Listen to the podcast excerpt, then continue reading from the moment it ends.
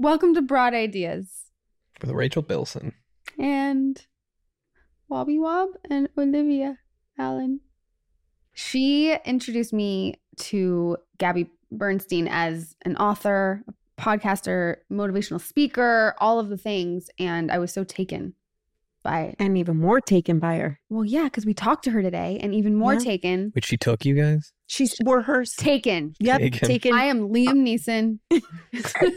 no, he and this is. is how it happens. This is how we do it. Could not love her more after this conversation. Um, and I just one of my favorites by far. Her books, The Universe Has Your Back, Super Attractor, Spirit Junkie, Three of a my favorite books. and she- her she has a podcast, Dear Gabby. Also, her new app. Oh yes, we got it. You got to get it. You do, Rob. You're doing this with us. We didn't tell you. We're doing a 30 day Yeah. situation. And everyone listening is going to do a 30 day situation with us. Yeah. Can't wait. Okay, May cause miracles. let's have Gabby join us now. Sometimes when the world feels insane, you can take a little peek inside of Rachel's little brain. All these thoughts are swirling round and round inside. To join us on this journey as we take a little ride. We'll talk about dogs and kids and things. We'll talk about chicks and tampon strings. We'll talk about boys that make you cry. We'll talk about death, cause people die. We're so happy that you're here with us today. We've been dying to talk to you. Thank you so much for agreeing to be here. I was so psyched to get this invitation to be with you guys, and we've been trying to do it in person, and we'll do it in person at some point. Yeah. We'll get, we'll definitely connect in person. But uh, yeah, no, I'm really happy to be here, and I love, I love these kinds of conversations. So, and I have a little bit of like a fan hitting me, so there's like a little Beyonce We hair love it. coming We love it. we love to bring a little Beyonce. hot in New York. Hot in New York. Here Yeah. comes my Beyonce. It's so good. Your hair is so good. Everything. I know. I love you. point. Thank you. Thank you. Right back at you both. But yeah, so, you know, we just, what we like to do here is just have the most open conversations, raw conversations, like create such a safe space to talk about everything. And obviously, all the work you've done and you've put out there is so fucking awesome. Thank you. Thank you. Yeah, it just really speaks to both of us massively. Massively. Yep. I've been with you since the beginning. Um, Really? Yep.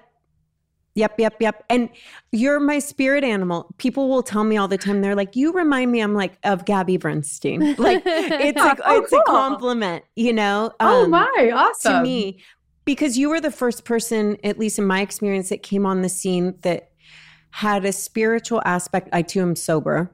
And the spiritual aspect, but that's kind of a different breed that's very grounded down to earth. It feels like it could just be one of your friends. It's not out there in the ethers, which to me, you are the most digestible way to get the information. Well, thank you for feeding back to me my mission, my intention is to demystify and translate and democratize spiritual principles and personal development. And so I'm glad that's your experience. That is my intention, definitely. Well, we're done here. We're, we're, we're complete. We're complete. and congratulations on your sobriety. You know, I'm, I'm, when this comes out, I'll probably be, I'm coming up on uh, 18 years. wow. Sober. wow. What's your um, birthday? Your sobriety Uh, birthday? October 2nd to October 2nd, 2005. You're the first October 1st, 2010. Girlfriend. We need to have, we need to celebrate. We need to celebrate. I'll Wow. come, I'll come, I'll come have a, I'll come out to LA or you come to New, we'll do a celebration. I'm not kidding. I'm- Whenever we meet, A hundred percent. we'll eat cake. Wow. Yeah. How That's wild is that? crazy. Well, Yeah. we're big Yeah. believers in all synchronistic, like craziness that Mhm. keeps happening. But that's so cool. So you're Mhm. coming up, do you say 18 years? 18 years. Yeah. Wow. Wow. It's crazy. Did you ever see that coming? I, did I see 18 years coming or did I see sobriety coming? I think that 18 years. I think you probably had, if you're anything like me, you had an in, intuition that that was going to be the thing that probably changed your Yes. course. Yeah. I I think that the the nice thing I think just to be able to fully experience right now as you asked me that because I've never even thought about it this way, but the one day at a time mentality has had a massive effect on my life because I think it's every year that would go by I'd be like, "Oh yeah, next day, not what's next year." And keeping it in the day and being in the presence of my personal growth and development year over year. My sobriety has just been an expectation. It's just this is I, this is a choice I make. This is I don't have any permission given thoughts that would allow me to do anything otherwise. And so to now be at this sort of 18 year mark, almost two decades of recovery, it's like, wow, I really don't think that I ever really thought it forward that way. And that is a gift of some of the tools that we learn in recovery. Totally. Wow. I time. think the one day at a time thing, I would love to hear your experience with it becoming a mom and what that process was like. Because I understood it intellectually one day at a time in my recovery. But then when I became a mom and went through some really eye opening experiences, I grasped it for the first time. That really, Oh, yeah. Right? I could say the same. Uh, I'm not sure if we have a, I'm not sure how similar our story is, but uh, when I gave birth to my son three and a half months later, I started having panic attacks and agoraphobia and insomnia and suicidal ideation. And it took me at least two months to get a proper diagnosis because I was so entrenched in the wellness world that I was trying to ashwagandha my way out of it or have you know a medium tell me that this was fine or whatever or you know acupuncture. I had postpartum depression. Yep. and it nearly took my life. And i well i'm actually happy to say like i actually didn't have a plan for any kind of suicidal experience but i had thoughts Mm, right? yep. so that's where it takes you. And i am super open about this because this is not something that people talk about Mm. it's something that is extremely overlooked those of us who do have trauma in our history, addiction in our history, may be more prone to this type of experience, possibly. Uh, although, frankly, anyone is anyone could have postpartum. You could have the most perfect life and everything's easygoing. You know, here I was. I had I had support at home. I was my husband and I worked from home. I could take off as much time as I wanted. I didn't have to worry about anything financially. Everything was set up, and I was a disaster. And um, so that was really, I, I have to agree with you. One day at a time became my mantra because it was really what will I be able to get through this night without having it be up, being up all night? It makes me emotional. Well, I I know, me too. Well, I mean, yeah, I'm a little dissociated from it in this moment. And if I wasn't, I would be very emotional because I, I have this other compartmentalized way of speaking about it because it is still so triggering inside of me. I know I have more work to do around that PTSD from that experience.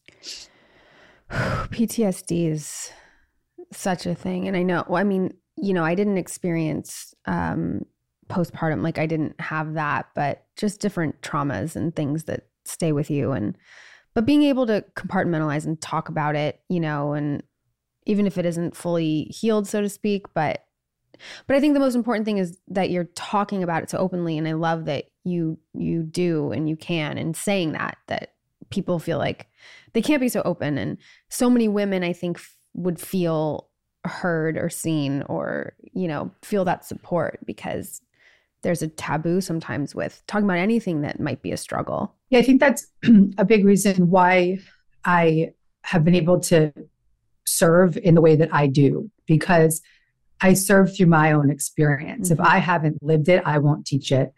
And having the gift and the blessing of having living it and surviving it and thriving on the other side of it, I have the privilege of being able to speak for the unspeakable Mm. Yeah. And it's a huge blessing for me and for others because you only really learn through truth you're not going to learn you know it's like you said it uh, early on if, if somebody's just bullshitting you you're just going to be like well i kind of want to resonate with that but i can't right? Mhm. But But if it someone tells you the truth, yeah. But it's the truth that will heal others because they can see their own truth in that. Right.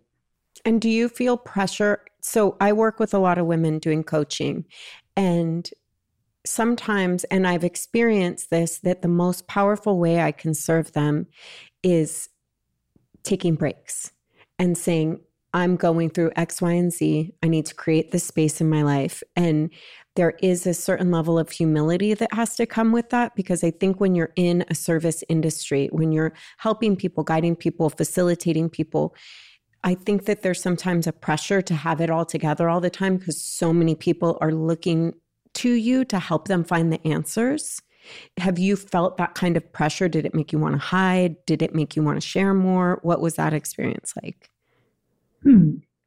I've had a lot of unique experiences of of uh, sharing too soon, or one in one in particular, sharing too soon, and then I've had other beautiful experiences of saying, "I'm not going to talk about this until I feel like I'm on the other side of it," Hmm.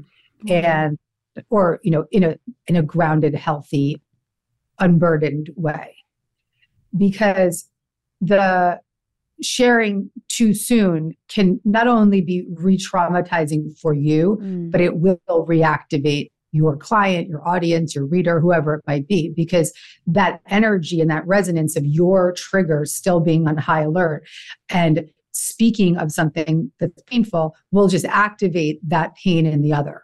Right. So, those of us who are in the field of personal growth and development, we have to fucking do our work. Yeah. And I'm going to say that fucking do our work because there are so many people out there in this space that just don't. So I want to just acknowledge you for that that that you're just saying like, yeah, I take breaks because when when when you're going to show up and be of service to others in any form, in any form, Yeah. you got to take care of your side of the street first. Wow. Right? Yeah. yeah. I mean, And too many people don't. You know, there's too many people out there sort of like the wounded healer and Yep. you know, it It's doesn't help. damaging. Well, it's It really damaging because, and then it becomes an ego tool for them in a way. And then it doesn't really 100%. bring other people to true healing. A hundred percent. That's So right. What did you do during that postpartum to get help for yourself? Well, once I hit bottom, you know, I finally hit enough of a bottom. And for me, my bottom was that wasn't it wasn't the suicidal ideation. It wasn't the sleepless nights for like 40 days. It wasn't any of that. It wasn't like the t- sheer terror of life. It was I didn't sleep an entire night and I missed a speaking engagement. And I've been a speaker for almost 20 years, um, even beyond my recovery. I've been a motivational speaker and I have never missed a talk. You know, I showed up like one minute late to you guys and I was like, oh my God, I'm so sorry. Like I pride myself on being Yeah. on time, professional, early. My producer is sitting across me, he's going, mhm. Josh, if you can see his face, like, uh-huh. No, we we show up, right, Josh? You know, we are on time and we are professional. And some a lot of that has to do with my recovery, right? Yes. When you get sober, you get timely. When you get sober, you get, you know, you you you you you don't you want to make up for all the times you didn't show up right. right? And so the, the big bottom for me was I didn't sleep the whole night. I called my the event producer and I was like, I, I literally can't come. Yeah. And that's when I finally called my therapist. No, excuse me, I called a psychiatrist friend and I said, I, I have to get help. And immediately he put me on the phone with a postpartum psychiatrist in New York City. And then within five minutes of meeting me, she diagnosed me with postpartum depression, anxiety, and insomnia and gave me a prescription for a medication that saved my life. Yes. wow. Yeah. And you know, I was brought up homeopathic. I'd never Wow. fulfilled a prescription at the pharmacy. I literally walked in with my husband and I was like, what am I doing? You know? and and then, you know, then it's like this this life-saving experience. And yeah. there is a really, really important place for medication in this world. And so much of the wellness space just shames it. Mm. And I have tried to be the antidote to that because I've seen so many people, I know personally, so many people in our dialogue in our space and the wellness wellness world that are like not getting the proper treatment that they need Yeah. because of some bullshit inner dialogue that it's just God is in the medication. Agreed. I say that all the time. God is in the medication. it saved my life after having my son. Like I went into postpartum anxiety. And after how many years, I don't remember, I had been sober, having him activated an obsession to drink. Like Oh, I yeah. went Oh, yeah. an Mhm. obsession to drink. Mhm. And when I finally got on that medicine, I can say it 100% saved my life and it saved my Yeah. family and it saved my son and it saved every single one of us. And God is in the medication. Yeah, we have a lot in common, sister. Yeah, Yeah, we do. I know. I'm like, it's like a, I'm ping ponging just between you guys. I'm like, uh-huh. We just went right there. We just listen. We're just like sat down. Sober people. It's a funny thing. You know, I was talking to a girlfriend, and she was like, "Gabby, you'll get this." She's like, she has like a little bit of social anxiety, and she's like, "I went to this, um, you know, play date with some parents. It was like a birthday party for kids, and she's like, I was nervous. She's, I have social anxiety. She's like, but then I got there, and I found out that like three people there were sober, and she was like, boom, it was like my family was there, and you know, and it really is one of the gifts of sobriety is that it's such a shared um, experience that you can in five minutes meet someone and be like, oh yeah, you're my fa- You're you're, my family. We Yeah. have we have a, you're me. I recognize myself in you. Yeah, Yeah, it's such beautiful. a gift. I tell Rachel that all the time because she's not an addict at all, like, never has been. but for some reason, she's the closest to addicts, you know? yeah, all my best friends are Ooh. Addicts. And I'm like, I wish there was a program for people that aren't addicts that got to have these kind of tools that you get in recovery because where else are you going to get them unless you're going to read your books or do those kind of things? You have to do it more, find it on your own, right? Well, not anymore. They can find it in the Gabby coaching app. That's what I mean. I'm saying if they go to places, I'm Like- so proud to say that. Yeah, Yeah, say it's again. actually it, it's kind of fun. It's kind of funny actually that you said it that way because for forever I was always like, what? Where is like I want to be that that 12 step room for people who don't find have the privilege of finding their way to 12 step, right? Mm. I want to be I want to be that personal growth resource to the people that may not have hit as low of a bottom as I have. And that that has happened year over year through I have 10 books that have just given that gift to people. But now I have all of my my life's work inside of this app which is just just just released and it's it's just so thrilling to be like, "Oh yeah, you want me to be your coach? You want me to to to be with you anywhere anytime, you know, offer you weekly lessons and new meditations plus like archives of lectures and meditations and then on top of that i have this section that you'll appreciate. It's kind of like me as your sponsor. It's the get gabby section. And it, it is. It's sort of like being like a best friend or a sponsor. This it's like dope. having me on speed dial. Yeah. like in the get gabby section here i'm gonna pull it up. In the get gabby section it's got these different scenarios that you might find yourself in. And here this is the get gabby section. You can see a little bit on the screen. Awesome. Mhm. and it's like super anxious and then you press the button and i give you a two minute anxiety and i'm like literally like i Mm. got you I'm downloading let's the be together immediately. i'm i'm gonna get you guys in there right in right and can't sleep two minute practice angry hurt stuck in negative thoughts need a miracle Yes. can't make a decision super triggered need a confidence boost feeling unsafe stressed want to keep manifesting that was a big one like Ooh. people are manifesting but they're like how do i keep my manifesting going you know Yes. Um, struggling with food. And we keep adding these. We just put one in for Kelly Ripa and Mark Consuelos because I did a, they just started the show together and it was like building trust was the episode, was the segment I did with them. And so Mhm. for the episode, I put this build trust one in there, you know, and it's like trusting affirmations. Amazing. Yeah. Yeah. So I, I'll add one for you guys. Just put in your request. I'll put it in. for oh my Yes. god. We, I have so want many. Maybe a mom you in my one. pocket. I know. It's like- Yes, I will literally be your coach in your pocket. And it's such a blessing because I've I've for so many years been like, oh yeah, you know, read that book or try Right. this thing. But it's a it's a heavier lift. Now you can just go to the, you know, go to the app store, go to deargabby.com slash app, you know, just click a button and you have me as your coach. And this is it's a it's a big moment for me to be able to feel as though I can have a much larger contribution. It's incredible. It is incredible. I mean, yeah, and there's so many times throughout the day where I'm like, "Oh, I just I need a little guidance with these thoughts or these fears or, you know, things that keep cre- my your mind is such a fuck, you know what I mean? And I'm like Really so is. many times throughout the day and I know and I know all this. But even if you have the awareness, I still need guidance, you know, because like I haven't perfected every tool or, you know, know how to manage the thoughts all the time because sometimes it can be all encompassing and whatnot. And just, but to be able to have access to some things that might resonate and help and guide, I think it's massive and it's huge.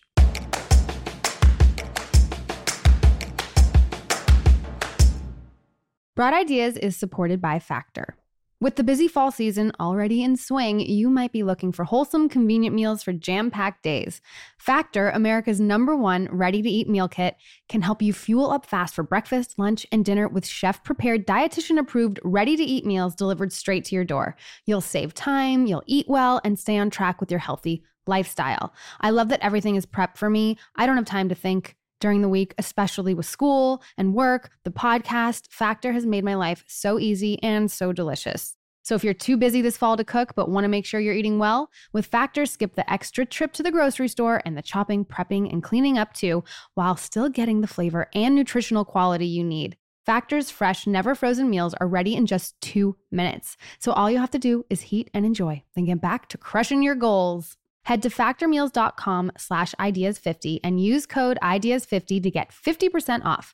That's code ideas50 at factormeals.com slash ideas50 to get 50% off.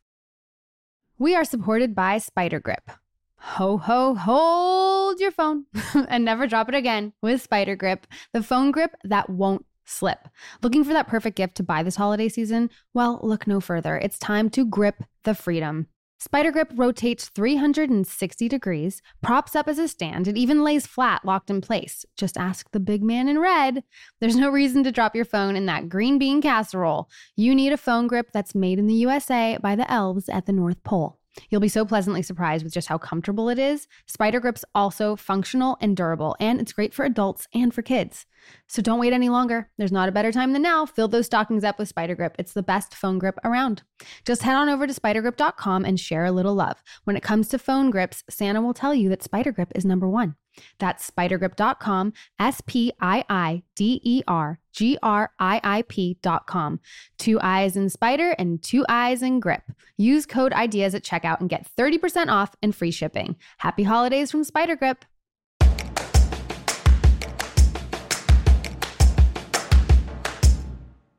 You know, when I was early in my recovery, I remember there was this guy, Joel, and he was like a decade into sobriety and he had this like great apartment in the meatpacking where I am right now. And like he was like, you know, the guy, you know, the cool guy in AA. And it was like he was just cool.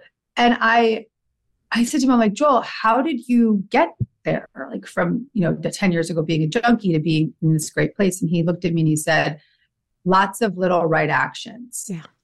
And I have quoted that dude like a million times. Who knows where he is in the world? And one day maybe he'll hear something like this. But it was it was such a profound thing. And so, Rachel, to your point, it's like having these small right actions that you can take. Because even with the biggest, you know, breadth of information practice, we still need to build the muscle that says, I'm going right. to choose again. I'm going to choose again. I'm going to choose again.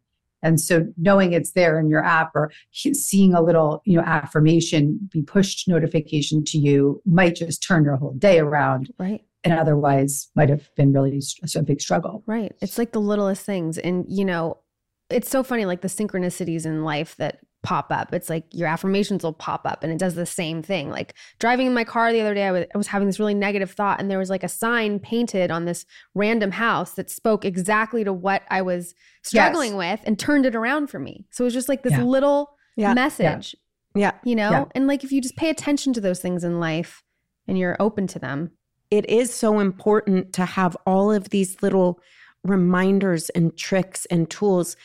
I spoke with my husband this morning about gratitude, and he was saying, like, well, I know all of these things, and I know that I'm grateful for this and that and the other, but sometimes I forget. And I'm like, obviously, that's why it's called a gratitude practice.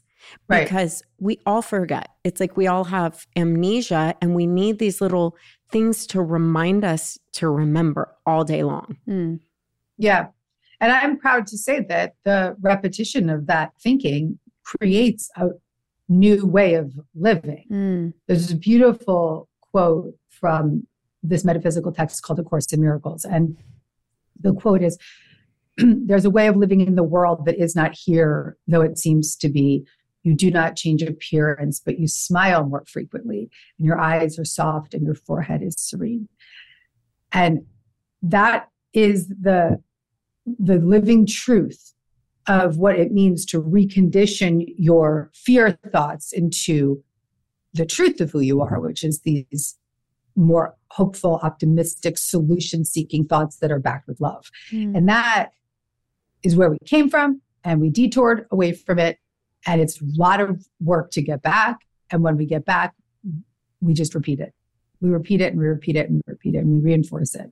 Yep. We need to repeat it more than we repeat the negative because the, the negative is on loop, right? Mhm. And your if your subconscious mind is just going, then you need to counteract it with like over repeating it and over repeating it until it becomes that new muscle mem- memory. and that's the thing is you can train optimism. You can. And I think that there's a lot of power in affirmations. There's a lot of power in meditation. There's a lot of power in prayer. There's a lot of power in the repetition of new thoughts. But what's most powerful about those directive thoughts or prayers is that they actually open up your conscious awareness to seek greater service and help. Mm. Because I do believe I'm, I'm I'm different than some spiritual teachers in that I don't I don't think it just stops at the affirmation. I don't think it stops at the brain trick. I think it begins there. And then that opens up your consciousness to, oh wait, maybe it is time for me to go into that trauma healing therapy. Or mm-hmm. maybe it's it is time for me to pick up a book, a book like Happy Days, Gabby's trauma book, or you know, whatever it might be to take you to the next layer of your healing. Right. So for me, the spirituality has always been the through line behind my recovery. And the therapy has been like almost like the juggernaut that just exploded my my healing process. Wow. I so I grew up my mom is very spiritual and I grew up and she would have all these exercises and like in the morning she'd be like you got to chant yes yes yeah you know like all that stuff and doing a visualizing a stop sign in your mind like you're telling yourself to stop when your thoughts go negative and everything. And I've been brought up this way. But for some reason I haven't been able to fully embrace all of that the spiritual side. And I do practice it. And but there's something inside in my brain that like won't let me fully embrace and practice. And I don't know do you have any thoughts or advice or anything that someone that's like totally in tune with it but there's something that doesn't let me fully embrace it? I think a lot of folks that have the spiritual side or the spiritual inclination or the or the experience of a mother like yours that's how my, i developed my spiritual practice from my mom as well. I think that we often forget the world that we live in. And the world that we live in is the opposite of thinking with the thoughts of love and spirituality and a god of your own understanding the world we live in is problem fault finding it's trauma it's chaos it's it's just so much of the opposite so the desire that you have and the inclination that you have to go there is 90% of it Mhm. then i think you're just at this precipice of the full blown experience Right. so there's one thing to think it and believe it and want it. And that's really, like I said, the willingness and the desire is the most important. And you've nailed that. You, you've always had that, I imagine. But the experience is what locks it in. And so maybe it's practicing like a spirit guides meditation with me on my app, right? Or uh, it's going into that space, like a group meditation, or uh, the two of you sitting in meditation together and listening and grounding. Because it's you know it's, it's super it's like these days it's kind of trendy to be like you know manifesting and spiritual and that that's a like you know we were we were brought up with that or we got sober or we got whatever. But it, it, these days like a lot of folks are just talking the talk. But the full blown experience of it is what i believe keeps you wanting more. Right. and it's like a felt sense. Mhm. And even if it's for a split second right? So let's say like you're pre- you you you commit to one meditation for 40 days. And maybe one day out of that 40 days you have this moment where your extremities start to tingle and you start to feel really like at, not even out of your body but just not a body. Like you're just in space Mhm. and you're just feeling this just full-blown presence and peace and even if it's for just a moment, that's what I call spiritual proof. It's something that will bring you back wanting more. Right. And so, my only advice would probably be simply sit still longer Mm. and daily. hmm Why don't we do one of her 40 day meditations together and we can invite anyone who wants to join us into it? Yeah. Absolutely. That would be beautiful. I think the one of the meditations from the app, I would let me see. Let me let me You, you tell us what you Let's think would be the most beneficial, Let's see. Let's see. that would be it's so cool. I could like, you know, just spin the wheel and see which one we want to get. Josh. Okay, so you go to the discover section of the app and there's look at all these meditations. It just goes and goes and goes. I don't know if you guys can see it on there. Anyway, it just goes and goes and goes. I want to say, let me just pick one intuitively for you guys. Ooh, ooh. Oh, I'm kind of conflicted. Um, I really like there's a meditation in here. God, I want them all for you. Oh my God, they're all so good. Riding the waves of emotions. Where are you? Oh God, you know what? Yeah, riding the waves of emotion. This was like a meditation that I channeled for myself. Like I was just in in my own meditation and I saw I was having such big feelings. And I was just like, okay, Gabby, just breathe into those feelings and release them. And so much of working through something is not overriding the feeling, but it's about just being present with the feeling and then letting it release. And so I was just visioning and I was breathing in and letting it go. And then I saw myself in this really wide open beach where no one was there. It was like the perfect temperature, you know, like 78 degrees. And it was like sno- not a cloud in the sky. And there was like soft waves coming at me. And I saw myself witnessing the wave come towards me. And I took a deep breath and I felt the feeling of the feeling. And then on the exhale, I dove into the wave. And then I came out the other side with the feeling released. And then I would take another deep breath in, and then slowly another wave came at me, and I would dive into that wave. And I like was I came out of that meditation. I was like, that was fucking awesome. and so I immediately recorded it, and it's become one of the meditations in the app. And it's like I don't know. This was like six years ago. I recorded that meditation. Oh my god! I mean, I've re-recorded it since. It is so gorgeous, and it is such a beautiful visualization Mm-hmm. meditation too and it just offers you so much relief so i would say ride the waves yeah. ride the wave of emotions Yeah. We should do days, a guys. challenge, Yeah, like a for sure. 40 day commitment, because I think that would be a game changer for both of us. And I want to compliment you on something that I love so much about you. And I think it's that there's such a disconnection, in a sense, from your work and you. Like you, you're able to share and see that it's so dope and it's so amazing and it's so and I feel that when people are able to do that is because there's such a clear awareness that it has nothing to do with them. yeah Like yeah you channeled that shit. And so you Yeah. get to be like, right? How cool is that? you know? And Yeah. that's my favorite kind of creator is the ones that know like this just came through me. I'm sharing it with you and you have that in a way that I really look up to and I think is a beautiful beautiful quality. i appreciate that. We all have it. We all have the ability to to get in the flow. Um you know rachel maybe uh acting you may have had moments where you're feeling like your fingers are you know like you're just sort of like taken over a bit and feel like it's just flowing hmm in those moments or when you're coaching, you're just flowing. You know, there's there's there's when we're in our art, we often are kind of sprung with these experiences of just letting go and allowing.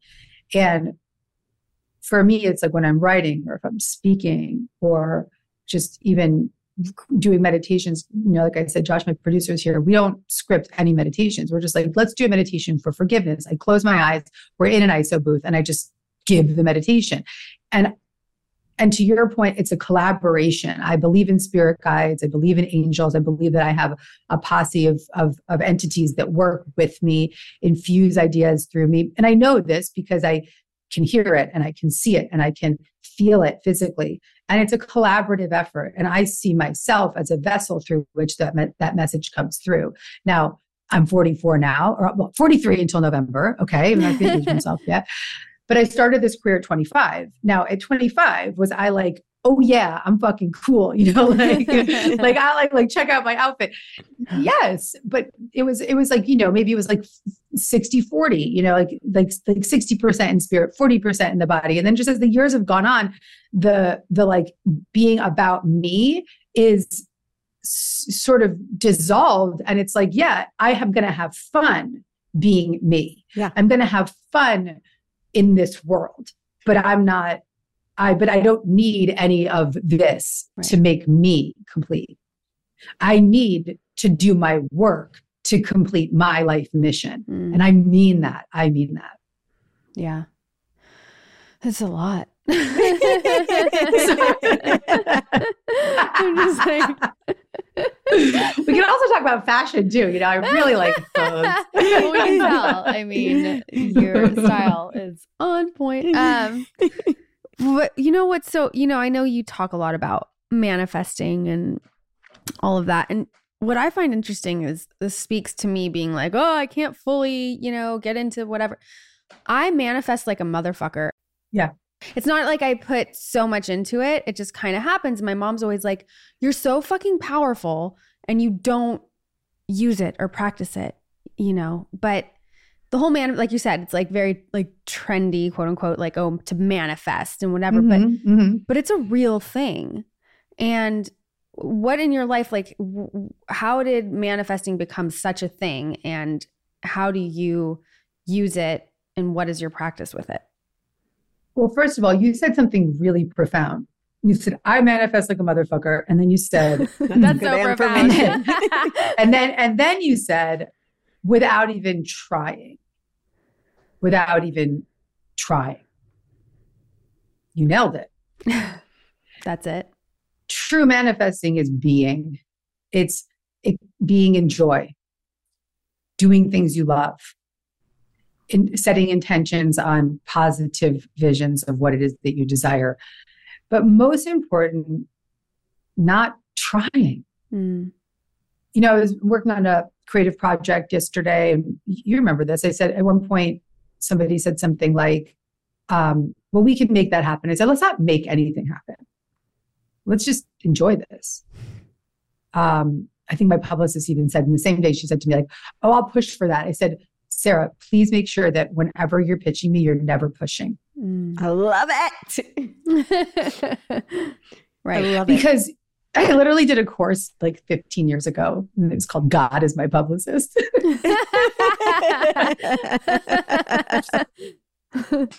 Because when you're pushing what's happening you're like is that sexy is pushing um when someone's pushing you to do something does it make you want to do it Never. Mm-mm, ever. no and it's the same with the universe it's the same with the energy it's it's when we're pushing we're blocking when we're allowing we're actually opening our our heart and our presence to be attuned to what the next right action could be Mm. and so so continue what you're doing rachel don't change anything just keep allowing Mm. Just just don't change anything I don't don't mess that. with it that sounds great. Yeah. you know? if you're you just keep it going you can use in the gabby coaching app um, want to keep manifesting want to keep manifesting and you know what the prompt there is get into joy feel it in your heart you know feel that grace in your body in your presence and be in that joyful expression of what you desire. That's it.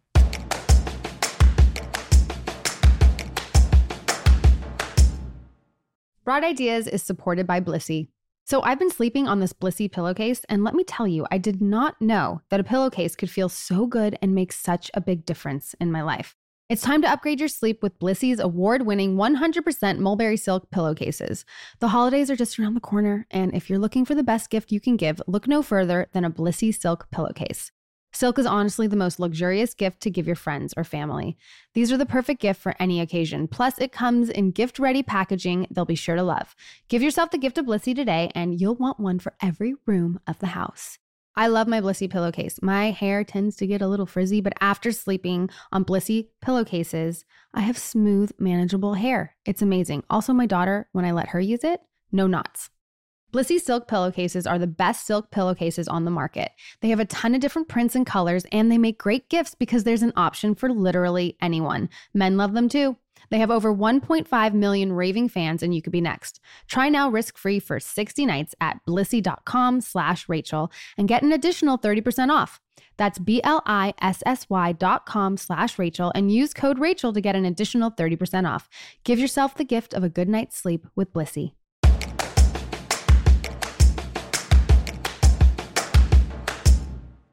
I have a question on that. So, my therapist said something that I thought was beautiful because I was saying something. I was like, Well, I don't want to think that way because I don't want it to go bad. And she said, There's a lot of misinformation out there about manifesting. She said, You cannot manifest in the negative. You can only manifest when it's in connection to your highest self. And uh, outside of that, you can have negative thoughts that lead to negative actions but that is not manifesting. And I was like, Mm. that changed everything for me because so many times people will be like, well, if you think that, bad things are going to happen. Right. And it's like, it shifted things for me because I was like, oh, no, that's just the mind thinking. My job is to shift the thinking and not take action from that negative space, right? And that true manifesting has to be in alignment with my highest good. I would love to hear your Yeah. thoughts on that.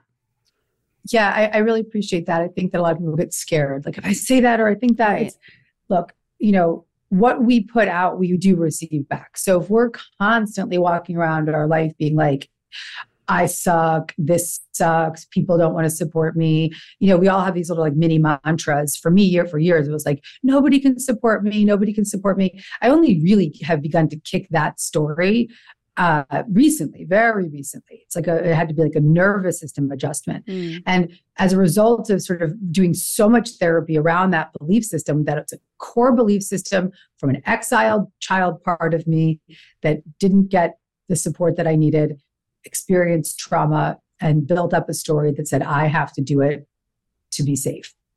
And so, you know, I lived with it until 43 years. Now, for the very first time in my life, I'm starting to truly see that release. And so I do believe that yes, we we we manifest what we believe. So it's not just a thought that we have, it's a belief. Right. And so sometimes those thoughts become so repetitive and so ingrained, or they're thoughts that have been we've been carrying around for decades that they've become beliefs. And Mhm. those beliefs express an energy, and that energy creates more of its likeness. So it's not that we have to be afraid of that, it's that we have to be aware of that Mm. right. that we manifest what we believe. So if we're noticing, and for decades I've been witnessing, oh, Gabby, there you go again. You know, you just lost your shit there because things felt out of control, or, you know, you needed to step in there and override people and do all the work because you didn't trust they could do it, or whatever that story was. Instead of blaming myself or shaming myself, I would witness that part of me with compassion. I would bring that part of me to my therapy. I would listen. What do you need? And develop a safer and safer and safer inner world so that I could get to the place where that part of me doesn't have to be on such high alert all the time. Mm. Now, the result, very recent result, is a manifestation of the opposite, a new belief system. I have a belief system now where I'm like, no, no, no, like people help me. Like I am here to do good work and I want the world to support me, whether it's in my home with, you know, my son's nanny helping me out or it's my team helping me out, or today, you know, and I was like, there's construction in my apartment and I'm not in the country and I'm here in the city. And Josh just like whirls around and comes here and we, you know, get in the space and he's got it all set up for me. It's like that is a reflection of me Right. being in the receptivity of the new belief system. Wow. That's that's it. Even the people we've hired, even the people we've hired in the last three months reflect that, don't you think? I'm looking at him. You know, um, Yeah. our, my, my, like Josh, our relationship is a reflection of that. Like this man, I manifested Josh. It's a really cool story, which I can tell you. Yeah. Tell us. Um, want to hear it? Yeah. Okay, Yeah. here we go, Joshy. I'm going we to tell the live story. for this shit. So, um, and truly, these manifestations wouldn't come into form if I wasn't a match for them, right? Right. So, all that inner work puts you into a new place of inner sense of safety. That sense of safety sends out a message to the universe I'm okay, I'm safe, I believe I deserve more than what I previously believed. And then that starts to become reflected back to you effortlessly, effortlessly. Okay. Which is another testament just to Rachel. You may have a lot of good, strong core beliefs about yourself. And it's it, it's very possible, like you know, like that, and that is a, a huge part in why you may effortlessly manifest. Just want to Mm. acknowledge that. Okay, thank your mom for that yeah. and um, so Josh and I, so I I I put out a a request, um, like an, an ad on the online for a CMO position, and um, I was just like kind of like wanting to manifest this this person to come in and just like take over. And I was in Machu Picchu giving a talk. And actually, that was a manifestation in itself. Yeah. Like two decades ago. Yeah, exactly like two decades ago, I remember seeing this picture of Machu Picchu in the New York Times, and I was like, "Oh my god!" Like there was like a like a hole there, and I was like, "I need to be there. Like I have to be there." And never went, never went.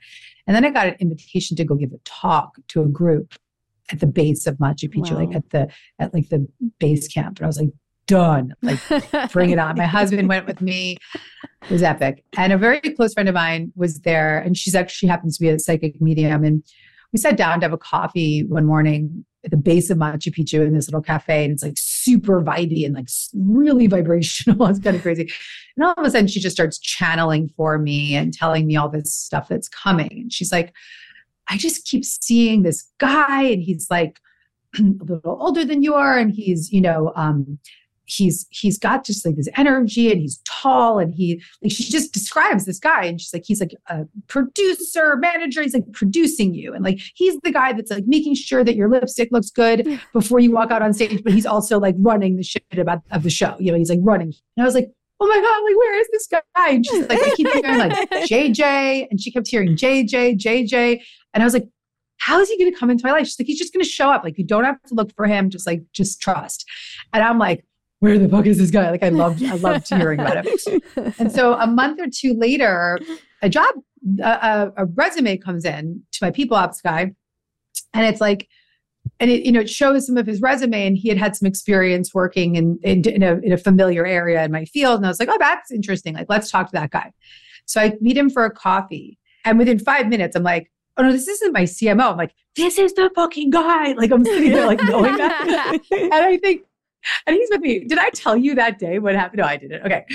So, so then at one point, so there's a few weeks in between before we like, you know, we're doing the dance of interviewing and the team is interviewing and he goes off to LA and he's having um, his sort of like um, eat, pray, love moment in between jobs and whatever. And he, he is on the plane to LA and he's like, you know, universe, like show me a sign if this is my thing. Like I really want this, but like I need to just get a sign gets off the plane. He rents his, goes to like a rental car place that he would always go to. I don't know why the hell you Ubering, but okay. He gets off and goes to his rental rental car place, and he he gets turned around a little bit, and he looks up at this sign on a billboard, and there was graffiti over the billboard, and the graffiti said, "She sees your greatness." I just got chills. Cookie. I call him Cookie. Okay. then, so then we get a little closer, about to offer him the job. And I'm like, so did anyone call you like JR? His name is Josh Rosenzweig. So anyway, he's like, no, my family calls me JD, Joshua David. And I was like, the JJ, like that's the, and it was just like put the nail in the coffin. You know, it was just like such a beautiful, synchronistic, Wow. you know, came to came into my world. And it was almost like she needed to to tell me that so that I could be on the lookout for Right. it. Because He came in, Right. uh, you know, looking for a different role. I probably would have hired you anyway because I just loved him. And but it's like it's like a and and this is like he's my creative partner and he's producing my podcast and we're going to produce this show together. I mean, there's just tons of things and and he's also like, yeah, I'm going to show up and bring you my computer because you forgot yours in the country and you know what Right. you know what I mean. So yeah. it's like it's um and then you know he's looking at me right now and he's like my biggest he's my biggest fan. Oh my you should god. see his face. It's so sweet. Um, here, I'll, I'll show you. I- I was yeah, say, I want can to we say, see can we him? see him? Hi, Josh. That's Yeah. amazing. She's so cute. so That's cute. so cute. Yeah. I love that. You know, Yeah. I've had experiences in my life similar to that with like those kind of things. Like when I was going to have my daughter, this woman like saw everything and then exactly what she said happened and I'm just so into all of all of those things. I'm all about it. Yeah. the Yeah. signs and And you can start doing that. You know, I have a book called Super Attractor, and it's Mhm. all about, you know, manifesting. It's ma- Yeah. methods for manifesting. And you can start doing that on a on a regular, right? Uh, and so much of the app is all about manifesting. And we've got like challenges in the app. So January is the manifesting challenge. And thousands of people inside this app are all going to go through that 21 day manifesting challenge together. And it's, you know, it's just, it's just sort of like the energy and the momentum around knowing that you're not alone in the, in the journey of it. It's Right. kind of epic. Yeah. yeah. And what do you do with people with their belief systems? The one thing, like, there's certain beliefs that I've held for a really long time that I've really been working recently on shaking and transforming into new beliefs. And I think one of the hardest things with belief system is that when you have it so firm in place, and then reality then starts to mirror it, right? And you're like, see, told you, because that's what you see, right? So it could be a belief like, I'm too old, or, you know, it should have happened by now, or any of these kind of like old belief systems that people have. What would be your guidance on? Because you can repeat, I'm the perfect age, or everything is right now. But if you don't get it on that level where you actually believe it, how do you get people to actually believe in a new belief system?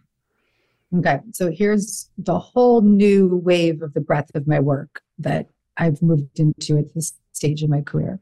And, you know, all of my books leading up to this point have been very prescriptive. So it's not just like think it, think it, think it. It's like, you know, feel into the feelings and, um, you know, re, re, you know, really giving people practices for undoing belief systems. But um, my latest book was called Happy Days, where I started to introduce more therapeutic practices because really, uh, fear based belief system typically comes from an unresolved trauma. And it's it's trauma with a big T or trauma with a small t. It really doesn't matter. Mhm. It could be the boy that told you you were stupid in sixth grade that made you never really trust your, you know, that you're smart and just made you think about creative things, but not, you know, nothing intellectual. Or it could be, you know, something very extreme, like a, you know, a huge traumatic event of, you know, abuse or whatever that might be. Uh, it's not to say that one trauma might not be far more uh, uh, debilitating Mhm. for one person because it so affects your nervous system in such a way, but they both have the same effect, which is that they create a, these traumas create a belief system. And so I wrote this book, Happy Days, and in Happy Days, I teach a lot of the different therapeutic methods that I've used to undo these belief systems. And the most important that I went on to get trained in, which is a therapy called internal family systems therapy, IFS. And I'm actually writing my 10th book all about IFS. So the thesis is that we all have these exiled parts of ourselves. The exiles are the little kids that were traumatized. So it could be the little girl who was sexually abused, or it could be the, the little boy who was told he was stupid or you know didn't get the attention that they needed. And so as a young child, we don't have the ability to or the or literally like the brain capacity to find a sense of safety in those experiences or process them. And if we don't have a healthy attachment figure, Mhm. like a parent or a loved one, to help us process it, it becomes a truncated belief. It sort of get it gets stuck in our psyche. Mm. And that's what in IFS we would call an exile. And so what happens very quickly is these young little exiles from our childhood start to get managed. We start to manage them. And we manage them at a young age, you know, eating a lot, or we manage them by raging, we manage them by watching YouTube, or we manage them by just just, you know, being perfect, like the perfect little girl. And we manage and we manage. We start to build up these other parts that are called managers. They're protectors, they're protection mechanisms. And when those managers stop working, like for me, the manager was like relationships or overeating. And when those managers stopped working in my 20s, the next extreme manager, the next extreme protector was the firefighter. And the firefighter was the cocaine and the alcohol. Yeah. And it's the it's whatever I can do to put out the flames of that exiled trigger. I can't manage it anymore. You know, my controlling manager is not working right now, or my, you know, freak out manager is not working. So I'm going to go pick up the cocaine. Yeah. And so we live in this cycle of young parts inside of us that are constantly at odds with one another. They're extreme. They're, they're oftentimes our managers are like the majority of the way we live, right? Like super controlling or like, you know, super, super like high alert or OCD or whatever it might be. And then the exiles are like, I got to pick up that drink the second that that thing isn't working. And so from an IFS perspective, we've got all these little children inside of us exiles, managers, firefighters. And the way that we can heal those exiles is by befriending these protectors and Mm. helping these protectors find peace. And how do we do that? We all have within us self with a capital S. And self is calm, compassionate, connected, courageous, it's creative. It's all these C qualities, confident. And self is like the internal parent. Self is who shows up when you're, you know, if you your kid's having trouble. It's self that's like, I'm going to lend you my calm. I'm going to lend you my compassion. Mm. And we all have self. But most of the time we live in these managers and we've forgotten about self. And so the book I'm writing is called Self Help Love it. and it's it's making IFS self-help Yes. and it's helping people recognize these parts of themselves Wow. and helping them start to connect to the self within and to de- develop a relationship between self that self adult resourced calm creative compassionate energy and then these manager parts that need to be given a break Mm. they need to relax they need to be let off the hook Yep. Now, if someone's like, "Oh, that sounds really good," you know, yes, read the book. But then the next step is IFS therapy because the the the deep work of like going and retrieving those exiles and bringing them back to safety. That's not what I'm going to be doing in my book. Like, I want to talk to the masses. I want to get people into that dialogue with their inner parts. Yeah. But then that deeper, like, go, let's go save those exiles. That that I would really recommend you do with a therapist, with an IFS Mhm. therapist. Mhm. And um, so, so the answer is is that we can change, you know, some limiting beliefs by by repeating and changing new patterns for sure. If they weren't exiled beliefs, they're just something that we picked up along the way, and we're just like, you know what, I want to work that out with a new belief system. But an exiled belief deserves more than just a reframe. An exiled belief is a little child that is fucking terrified Mhm. and it is buried in the dark and it has been pushed down and shut down for decades and it re- it really deserves that we offer our attention and compassion to these other parts of ourselves Right. Don't you think it can also be, let's say, as a young adult, like these things happen? Do you think it's still, when you're saying like little child, and of course, a lot of things happen during childhood, but what about the things that happen when you're Same. older? Same. it's the same Yeah. yeah it's the same i mean listen the childhood stuff only perpetuates what's happening in the in the adult Mhm. Right. experience. And Right. many people may be like, you know, my childhood was perfect, but then when I was 20, I had this horrible experience, and that could be enough. So, yes, it can, can happen along the way. Typically, I think that people have these traumatic events as children, and then when they have other traumatic events as adults, they don't have the ability to process them because they live in such a fight flight response. Mhm. And so it's almost like a re traumatization of that experience initially. Right.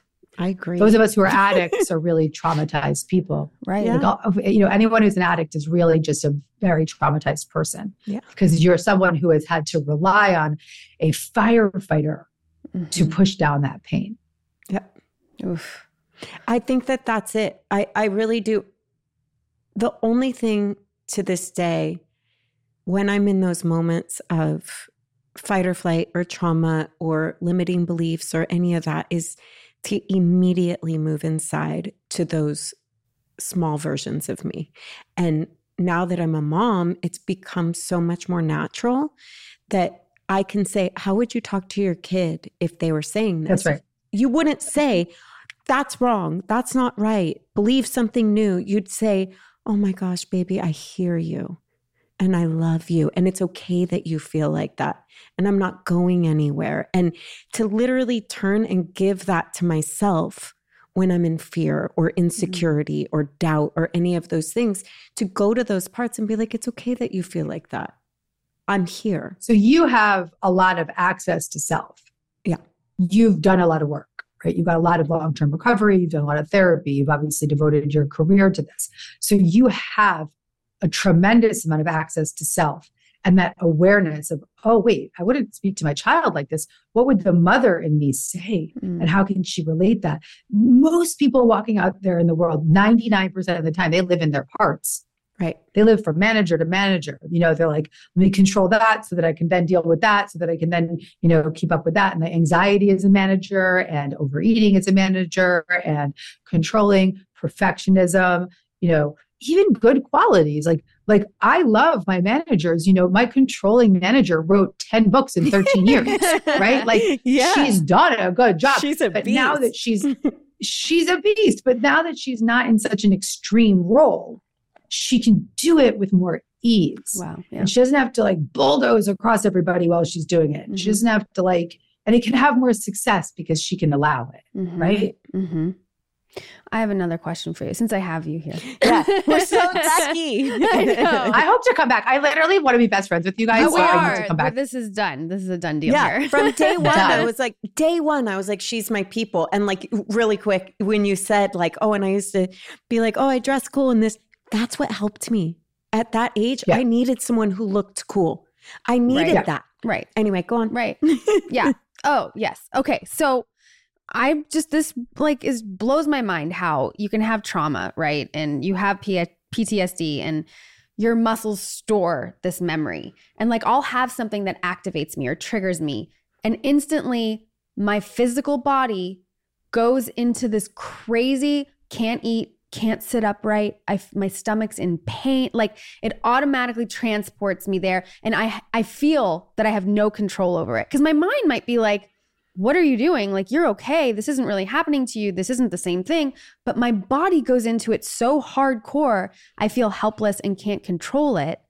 I don't know what to do with that. What do I do? there's a whole chapter in self-help there's a whole chapter in self-help called body parts okay Mm. So we have a psychosomatic response to triggers. Uh, I write a lot about the work of someone, a man called Dr. John Sarno, who wrote a book called Healing Back Pain, or um, he also wrote the Mind Body Prescription. And the whole thesis is that our physical conditions are a response to our psychosomatic unhealed wounds. Mm. So, rage, Mhm. trauma, repressed anger. And so when you get triggered and you go into that physical, that physicality, one part is that, yes, that is a protection mechanism. So when you go into fight, flight, or freeze, or in your case, you know, physically turning over, in my case, complete dissociation, like completely check out, like go somewhere else, right? These are protection mechanisms. This is the brain and the body's way of saying too much, too too strong, too hardcore, like shut that shit down. So just like picking up a drink is a protector, your body can be a protector. And so what would I say to you? The same thing I would say the way you would express to your to these other parts. The process I'm writing about is a truncated version of IFS and it's called the check-in process.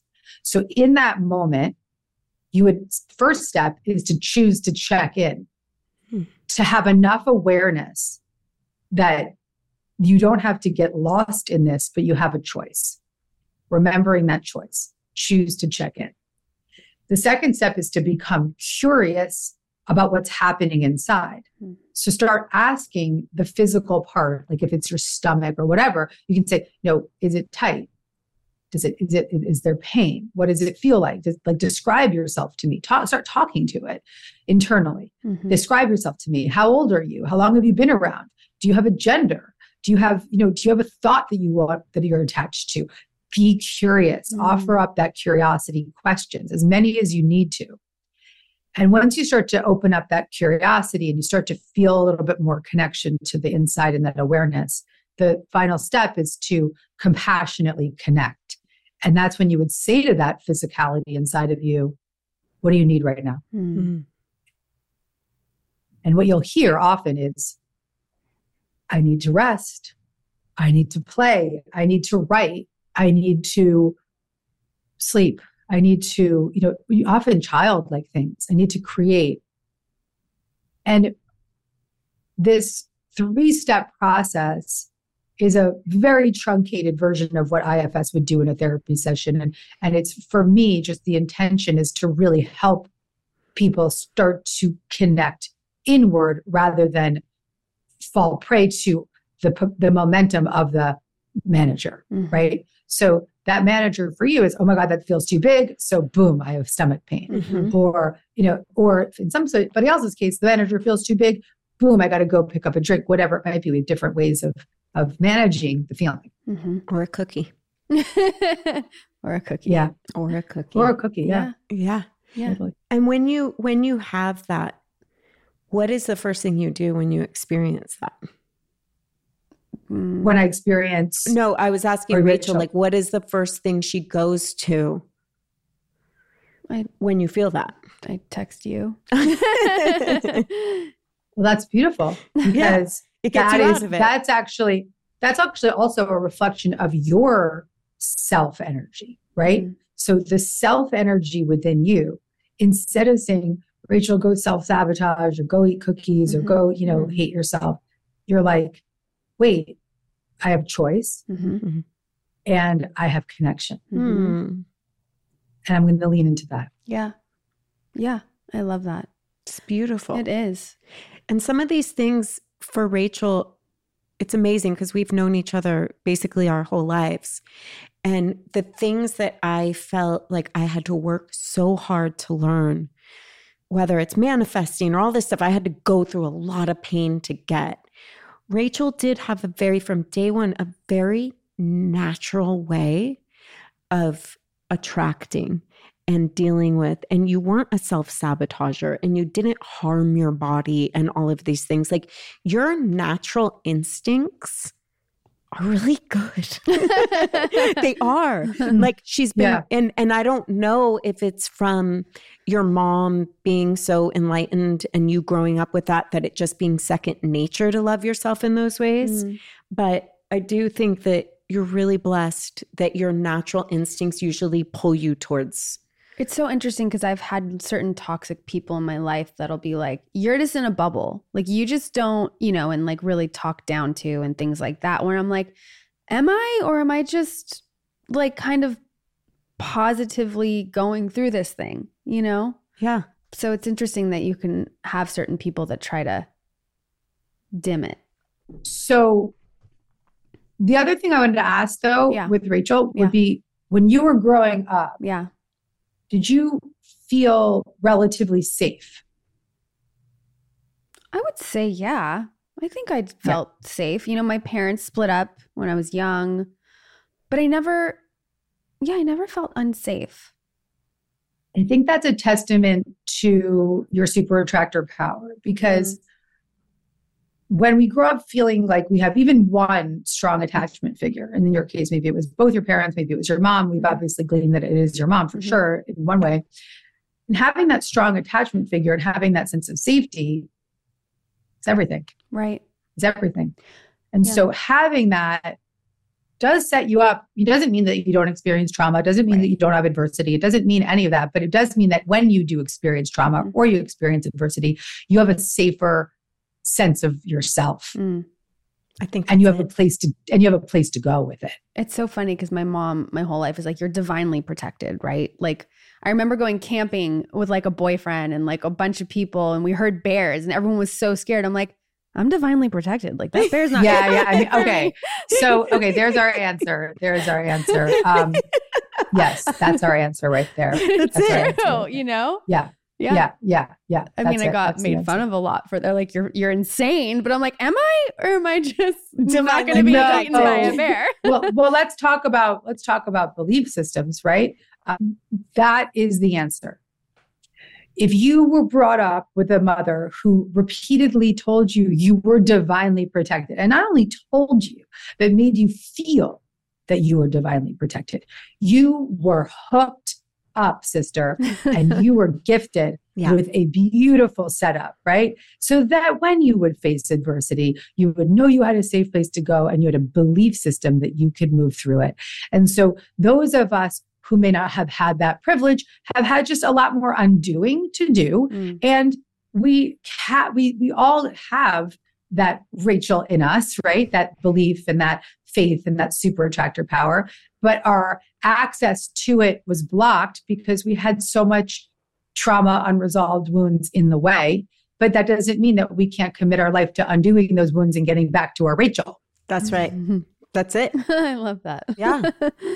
Yeah, it's beautiful. I mean, I do, I try with my own daughter, you know, and as a mother, even the littlest things, like if she freaks out that there's a bee and I'm just standing there and the bee's on me and I'm like, it's not going to do anything. You know, it doesn't Yeah. want to hurt me. It's not, you know what I mean? And like setting these examples, even if it's like something so, seems so minor, you know, and like she's not, we have the biggest spider I've ever seen in my life. Like, right. And I'm like, Briar, come check this out. It's like the coolest spider I've ever seen. And she just appreciates it. And like, you know, the little things, but just, I know you, you she's not down for the insects, No. but it's just like those examples. But you're right. And I've never really thought about it, but that's exactly how my mom raised me. And I think that has to definitely, you know, plays into why I'm in a bubble, so to speak. well, you also watched it modeled to Right. you because her mom did see a lot of adversity and went through a lot of pain and a lot of trauma and healed breast cancer and went on her journeys. And so Rachel grew up watching someone living in self love and doing Yeah. all of the things. So those things were handed to her in a way where I think you nailed it. Like for me, when I went through the 12 steps, I didn't even know this going in, but my biggest issue in life was safety, that I never Yeah. felt safe. And so it's like Yeah. when you have your foundation of life built on safety, Yeah. it's the Yeah. most we can do as mothers for our children is give them that kind of Right. safety. right. Yes. Help them feel the four S's, as um, Dan Siegel would say feel seen, safe, soothed, and secure. That's it. That's yeah. winning. Yeah. That's That's winning. And when we're done with this, I want you to call your mom and be like, Mom, I'm going to. thank you for fucking hooking me up in this lifetime. That's the quote. No, I want your yeah. mom to write a book. She should write a book. I know. Yeah. She has a lot of good good She's an angel. She's a person who, I mean, I went to her when I was, how old was I? I don't know, I 19 know. years Yeah, old. Probably. And she became my counselor and she got me on my path because I grew up with alcoholic parents. So I was like, help. And Rachel's like, I really think my mom can help you. Yeah. And she Yeah, did. wow. She changed my whole entire life. yeah. Wow. Wow. Let's dedicate this episode to your mom. Yeah. She'll be thrilled. She will be thrilled. She She, will be thrilled. deserves it. She does. She does. Yeah. No, I have a whole new appreciation and gratitude just from this conversation, realizing, oh shit, she hooked me she up. hooked me up. She really did. yeah. She Yeah. really did. Yeah. Oh, this has just been, I mean, so cool. And I can't wait. I'm definitely downloading your app immediately. like, Same. I'm gonna give it to you. I'll get I'll get you. I'll, You're gonna hook us up. I'll get you. all. But no, but but everybody listening can go try it for free. I mean, it's a seven day free trial. So if you want to go practice that ride the waves meditation for seven days for free, or take the seven day onboarding journey that I put them on, which is like really epic. So just you go to deargabby.com slash app. You can download it for free or in any app store and try it out. yeah, Yeah, and we're gonna do it, and anyone who wants to do it with us is invited to yeah, because Yeah, they can start the first seven days for free. And if they're into it, they can keep Yeah. going. keep, keep for going. sure, for Yeah. sure. We are all about riding that Gabby wave. Let me tell you. Yeah, and you are now going to be a part of our lives, and I can't wait to see you in person. Uh, Yeah, Definitely getting you on speed dial. Yeah. You don't even need the Gabby. You don't even need the Gabby app. You just text me. Um, and yeah, no, I, I, I think you guys are beautiful. Thank you so you much are. for this time. Thank you for sharing with us. you, And yeah, it was nice to meet you, Josh. yeah. Josh, nice they to say- they you, say hi. Josh. Hi. He's saying bye, guys. Bye. Bye. You're Gabby, You're so Amazing. Yeah, incredible. incredible. Thank you so much.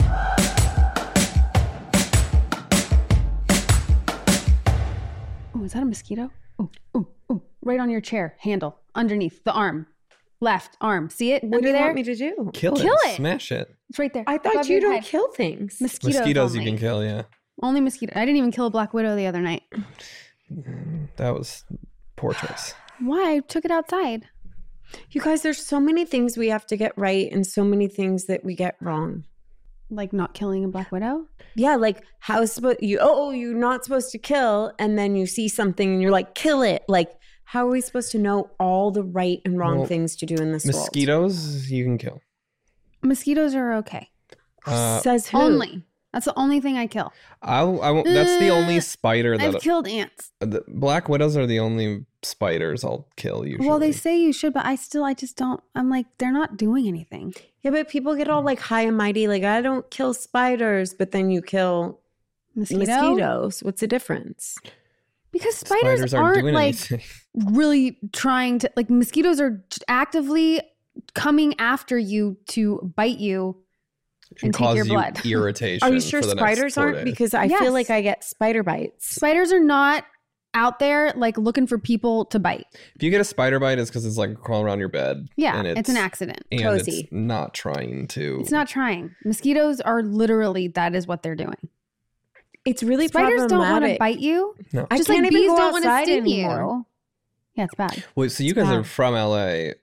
We did not grow up with mosquitoes. This I mean, was not a thing. This was I was sold this is like It's moved to LA. We don't have mosquitoes. Then I, Yeah. I was like, okay, let's This was it. not- a no, this has been the past what, like five years, Five maybe? years? Yeah. This was, we never Mm-mm. grew up with mosquitoes. Ever. Did you know what a mosquito was? Yes. Yeah. We traveled. All right. I've heard of it. My Heard. family is on the East Coast in Tennessee. Okay. The But East Coast in Tennessee. Well, Tennessee isn't the East Coast. I know. So my family was on the East Coast and Tennessee. Oh, they said in Tennessee on the East Coast. No. yeah. So No, uh-uh. this is new. it's new. It sucks. yeah, I don't like it. Uh-uh. Can you go outside at your house at night? Um, I go in the garage and then I shut the garage door. But you can't like kick it outside, right? Nope. We can't. we cannot hang out outside. Can you? What? He doesn't want to No, anyway. no, no. It was just like he was like What? Oh no. like he had to like think about it. He like took a few pieces. Oh. Uh-oh. Wait, what? Oh my god. I can't. I can't. I'm crying. I'm crying. you, you didn't like my nope? It's like, because he's so Rob's always so monotone, you know, and he's like he like took me like a long time. You're like, so you can't hang out outside. And he's like, Nope. like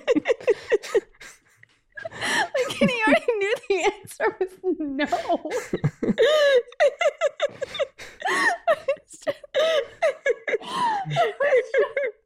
I'm dying. Oh my god, I'm literally crying. I don't know if I'm gonna get it back, you guys. I don't know, even know Oh, why shit. I'm laughing anymore. All oh, right. I had spicy salsa and there's my finger in my eye. I've got a question for Oh my god, Oh, this is terrible. a question for us to answer from Okay. the internet. Oh, okay, great. It's a mosquito.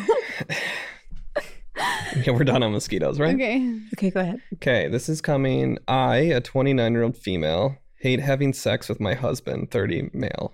Oh, is this someone wrote it to us? No, this is uh, I think from Reddit. Okay. Oh, great. Wonderful. okay. That's where we're for taking it. questions from these days. Okay. Um, I generally dread being sexually intimate with him, and I feel extremely guilty about it. Hmm. We have been married for a year and have never had good sex together. It never really clicked for me, and I truly think we are sexually incompatible. I fake it most of the time just to get through it. hmm I love my husband and do not want to be with anyone else, but I am not sexually attracted to him. He's a heavy smoker, drinker, eats hearty amounts Oh. of dairy, even though he's lactose intolerant.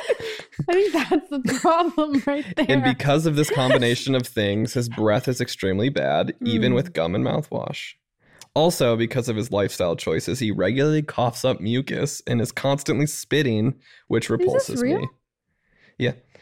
He does not take care of himself hygienically. For example, he's not gone to the dentist in years, even though he badly needs to. I've booked Oh, him a man. dentist appointment for multiple visits, and he manages to miss every single one. He doesn't take care of his hair or skin. He does not wear deodorant or lotion. And he will wear dirty, tattered, stained clothes most of the time. He has an overall disheveled look, and his BO can be a little offensive sometimes. He's a wonderful guy with good character and values. He's loyal, considerate, hardworking, and responsible. He's a great husband, and I'm blessed. Well, you're, Oh. n- you're not. but like, Bless. here's the thing: like, clearly he was this way before she married him, right? Seems seems likely. And I wonder if they did, if they didn't consummate. I wonder if they didn't have sex oh, until oh, they this were was married. a yeah. You know, where is she from? I didn't get that much information. I think she should divorce him. Here's the thing if there's no kids in the picture, why would you be married to someone you're not sexually compatible with? Yeah, I mean that to me is like, that's be an friends. yeah, that's an important part of a relationship for Yeah. sure. And if that isn't there, or you could try first, right? Or they could try first and be like, hey, these things are really important to me. Like hygiene is a massive turn on. Do you think you could try showering and try wearing deodorant. showering, putting on deodorant, and maybe take it down on the dairy a little bit because I find that really attractive. Men who don't Men who don't. do dairy. don't. What's the probability this Reddit writer would hear this? I would say nine out of ten. Hmm. Fair. I mean, it, Very positive. Is it on ours? No, no, it's just a random. just a random. Rob feels. It brings up a great question. Probably though. ninety-five What? percent chance. What are your guys' thoughts on divorce if you're not sexually compatible? Well, okay. What if you're great in every other way and you are like best friends? Maybe there's enough trust to be like, I can sexually step out of the marriage. right? That's where like an Um, open relationship could Right. come into question if they've exhausted. Right. I'm not saying that's the first. Yeah, yeah. Maybe don't lead with that. Right. But if I, I think it's Esther Perel that says that you're not supposed to find everything, get everything, Everything from in one partner. person. Yeah, I Like, hear you that. Need to have you need to have different aspects being fulfilled, and you shouldn't expect that your partner is going to be able to fulfill every single one. Agree. But But that one sex, But that one, that because that's the one commitment you're saying I won't do with someone else. well, but we don't know. You know? He may be fulfilling every other box. not her box. Yeah. But I do do think it's usually like sex is sometimes what keeps people.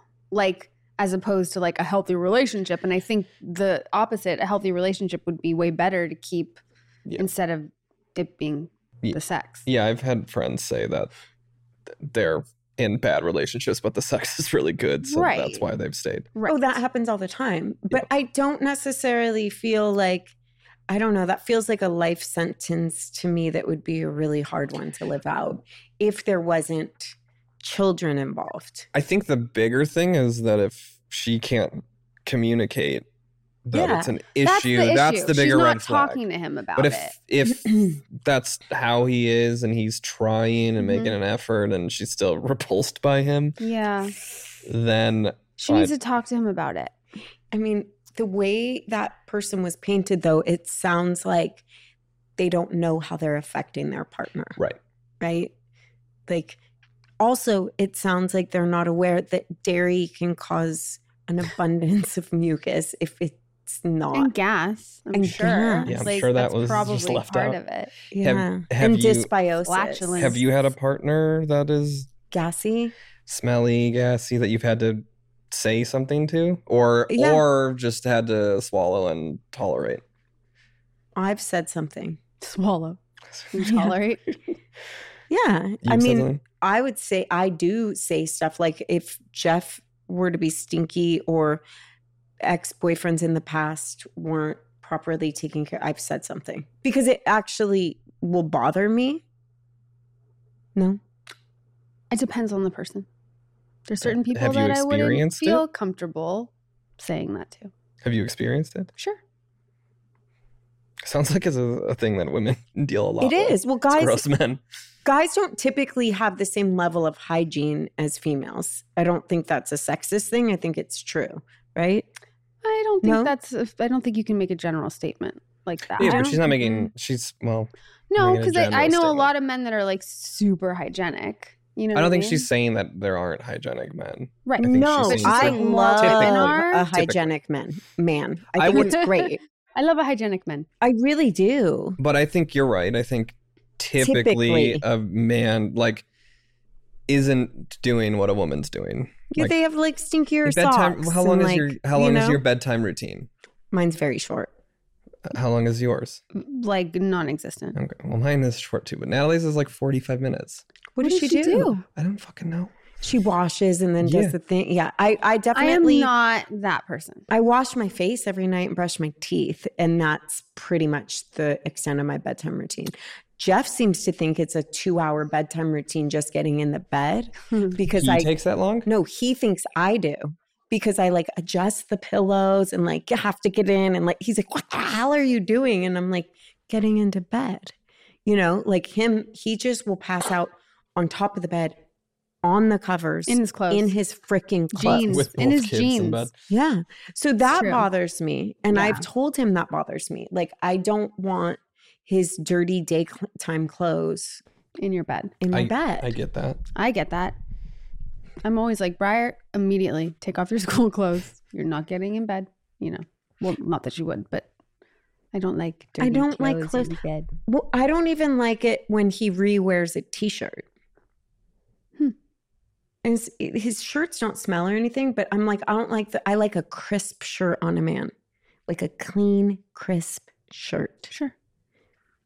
Jeff Okay. will re-wear it, and I'm like, don't. I'll wash it. Like it's gonna get washed. Just put it in the hamper. I feel like Rob doesn't rewear shirts.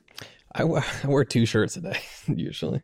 Yeah. See, he changes his shirt. Well, because I'll Yeah. I'll work out and then I'll have I have a shirt for that. Right. And But do you I'll- re-wear it? Oh, if it's all it's all sweaty by the end of that, Yeah, that goes in the. and then it goes in the hamper. Yeah. So Yeah, now I just throw his shirts out. You throw them away. I throw them in the garbage and buy. well, it's just like plain white Just- t-shirts though. Yeah, yeah. yeah. Mm-hmm. I get that. All of my shirts have they're all like the band shirts and stuff. So Have you ever had that situation with a female or a male? Don't want to be presumptuous here. not odor. No. But what? If it's not odor, what is it? Like bad breath? You mean? no. That's an odor. yeah, that's an odor. Well, I don't know. I'm Uh, thinking body odor. What? That's What, so Rob? sus. What? Yeah, he didn't like their cleanliness. no, no, it wasn't cleanliness. What was it? Well, it was maybe cleanliness What was Upkeep. it? and upkeep. Upkeep. Oh, down there. Yeah. Ah, got it. Yeah, Yeah. Well, some people really like to just go all natural. they Is that do. what you mean? Yeah, yeah. I get that. I was younger. I probably wouldn't have that same reaction now by it. Mm, got it. That makes sense. I think I was 18 at the time. And it was just like massive. And it was on like a friend's couch. And the girl Oh. was just like, Like my hand got stuck. What? What, do you mean? I mean, it's just like no. Like ta- in the tangles, tangles, of the, the pubes, yeah, your hand got stuck. yeah. Oh my god! I have the chills. That's so embarrassing. Oh my god! Not for you, for her. Well, maybe for both. Or maybe she Wait, was just like, yeah, what? baby, machete it. She's like, "This is how I what- keep them." Yeah, that's how you trap a man. Wait, what? That's insanity. Yeah. I'm trying to visualize that. Hmm. It's impressive. It's impressive, is what it is. I'm impressed with her. Super impressive. Did you know her? Like, we did it get stuck No, like, I think I- awkwardly for like a few minutes And then I I went to sleep. With your hand there? No, I like stopped. I like stopped and was like, oh, it's getting late, and just I went. to thought sleep. you went to sleep just with your hand Yeah, stuck in the stuck. tangles. Wait a minute. D- So, what did you do not having a big sister? So, for me, like, I knew. I knew how girls like groomed because I had a big sister. Like it was taught to me. So I was really young and I knew like I was really young too because I started getting waxed like really young. So but like who But you? Who told me? Who told me? Uh, your mom probably. I mean, no, my mom's I don't like all think natural. so. She was probably like, "Oh, "You're wax that." beautiful." Yeah. Yeah, Because my Maybe, like, sister was my like, "You first need to trim that." Like it maybe was my like first boyfriend maybe your first boyfriend was like, maybe I don't know. You probably didn't have pubes for your first boyfriend. Oh my God, Rob, you're getting canceled. I'm not getting canceled. Rachel's, Rachel's first boyfriend is. I think Rachel's first boyfriend's already been canceled. oh Um, yeah, He's in jail. yes. Do women have a preference? Does it really matter for Let me a guy? say this. I will say this. It depends on the guy. Now that might sound weird, but I think it does. And I don't know how to explain it. Go on. You're gonna have Do to you try. understand? I what I'm saying? I know Can you exactly what it? you're saying. Please, because I don't know how to explain it. It's just like the right texture on the right person. Right. So it's So like a fair just- pheromone like a person that doesn't give like, a fuck and like they're has an whatever, but it's like a thing. And if they are like not well kept, it doesn't matter. Right, but then someone else you might be like, mm, Seems more sloppy. seems more doesn't. unattractive. You know, I think it depends on the person. it Is it depends the on like amount of hair, or it's totally persona? I think and it's persona. confidence I don't with it? Know. Because then if It's you persona. let me just say something. It's personality. if you just hook up with a guy for the first time, this is a general statement, okay? You don't want to name any specific names. No, I'm saying generally speaking, a girl, first date, whatever, they're fully fucking trimmed and like kept. That's shady. That's either one, they assume they were gonna fucking get laid on the first date, or Mhm. two, they're always well kept because that's what they're doing. they're Because they're always around. getting laid. Yeah. And that's hot. yeah. But I'm Throwback just, you to a couple what I mean? But it episodes ago. depends on the person because there's some people I'd be There's like, some okay. people that anticipate getting laid. right, So they keep fine. they keep their shit tight. right. but it's I a turn on that that's bad. it's a turn on for you that they aren't expecting No, I'm not to saying that either. I'm just saying generally that that could be looked at as like, huh, like maybe a, a split second of like, red flag. interesting. It, so I remember a friend More of on that mine said that she, her husband was going away for a work trip, and that she went into the bathroom and she saw that he was like manscaping, and she was like, "Now, Oh, why would you be trip. doing that Hmm. to leave? Would that alarm you? Or that give would be you- weird. But what if wouldn't you, if you were going on a work trip? Where are you going? Wouldn't Hawaii you still your shave trip? your legs if that's the way it feels good to you? Like to be clean and like well kept. Well, I'm sure he isn't always doing it. If it was, Right. If it he's raised- shaving if it it as raised- often as you're shaving your legs, Yeah. then right. Well, it be a did raise a flag. for her, and she was like, "Why are you doing that if you're going on a work trip?" And he's like, "I just like to feel clean, and When like that's how I like. When I'm having sex with That's how I like to fuck my hookers." Okay, but no. So would that make you feel weird? If it's not a regular thing for him and he But was what if going it is away on a regular? trip, What if it is regular? like he always does it, like then it's to not me weird. to me it's re- it would be regular like in my relationship it wouldn't alarm me You know what I mean? I'd be like, he's just he's just cleaning up. Like he's shaving the back of his neck when he goes to work because he shaves the back of his neck. Right. You know? But it's also Jeff. Like it depends on the person. Right. Like I would never think if Jeff was doing that before a work trip that Jeff was going to like be shady. You know what I mean? Like I would be like, oh, he's just whatever. Oh, I don't know. That's a tough one. That's kind of tough, right? Yeah. Yeah, because I get to a point where I'll, even if I'm, it's not like I'm, you know, doing anything. I'll be like, oh, I gotta like clean up. But That's what I'm saying. So Yeah, yeah, I think for some too un- people, it's just like a unhinged. natural, like a part of their but hygiene. what you're saying sounds like it's not part of the norm, and he was going on a work trip, and he was decided, mowing the lawn. Yeah, the fact that it was even alarming means that it's yeah, it's out of the norm. out of the norm. You look really pretty. Thank you. You're welcome. That's really sweet. Yeah, I'm sweet sometimes. Rob, not so much. Sometimes So- so it depends on Depends on the mood. depends on things Are and, those and the new person. shoes? Are they what? New. Ish. Yeah. They wear. They're my that I play tennis in. Those are your active gears. yeah. yeah. I've been playing tennis now, guys. I'm proud of you. Mhm. I was dying this morning, and I don't know because I haven't been sleeping well, but I was like dying. How's your partner? Who's my partner? Aren't oh, You tell I'm doing us. it. There's a couple. no, there's a couple um, of my friends that are other moms Oh, from there's school. two. Yeah, but today it was just an, it was Julie and I today. Last week it was Terry and I. Sometimes it'll probably be all three of us. you have an instructor. and there's an instructor who also teaches our kids. It's That's very cute. cute. Are they good, Julie and Terry? We're all kind of on par. Okay. I would say, like Who's Julie's been taking Let's- more let's lessons. Rank. Let's rank. Terry's just more athletic by nature, Mhm. so maybe I'm the worst. Who's Here. most attractive? Hudson. No, I'm just kidding. Do you guys ever play that game with each other? What Like, who do you find more attractive game? of your friends? What do you Mhm. mean? of other men? Of all people. She does this all the time to Jeff. I think we've talked about this. Yeah. She'll be like, "Who do you think is the most attractive?" Of I my love it. It's so fun. Who did you think was the prettiest at that dinner? I mean, I don't think I'm a good person to ask because my f- yeah, my friends don't, but maybe Your friends don't what? don't play that game. It's so boring not playing that game. Do you play it with Natalie? Well, sometimes like if we're watching something, Does she Mm. get curious, like who you find attractive? I think she knows How does she know? because she married to you? we've said we've said like she Who's knows your when we're celebrity? watching. Like, who's your free? Who would be your free pass? my free we don't we don't call it free pass. Whatever the fuck you call it. Oh, I have a good story after Okay, this. okay. First, answer that, Rob. Um, What if Rob just like was like fucking Megan Fox? Rachel McAdams. Oh, Yeah, I like she's both of cute. I like I, well I like I love both. Rachel McAdams, but, Would be but one. not a current. Oh, you like Oh. her? I, Not when I was current? younger, Like the Notebook, you were like, "I Yeah, love you big too." notebook.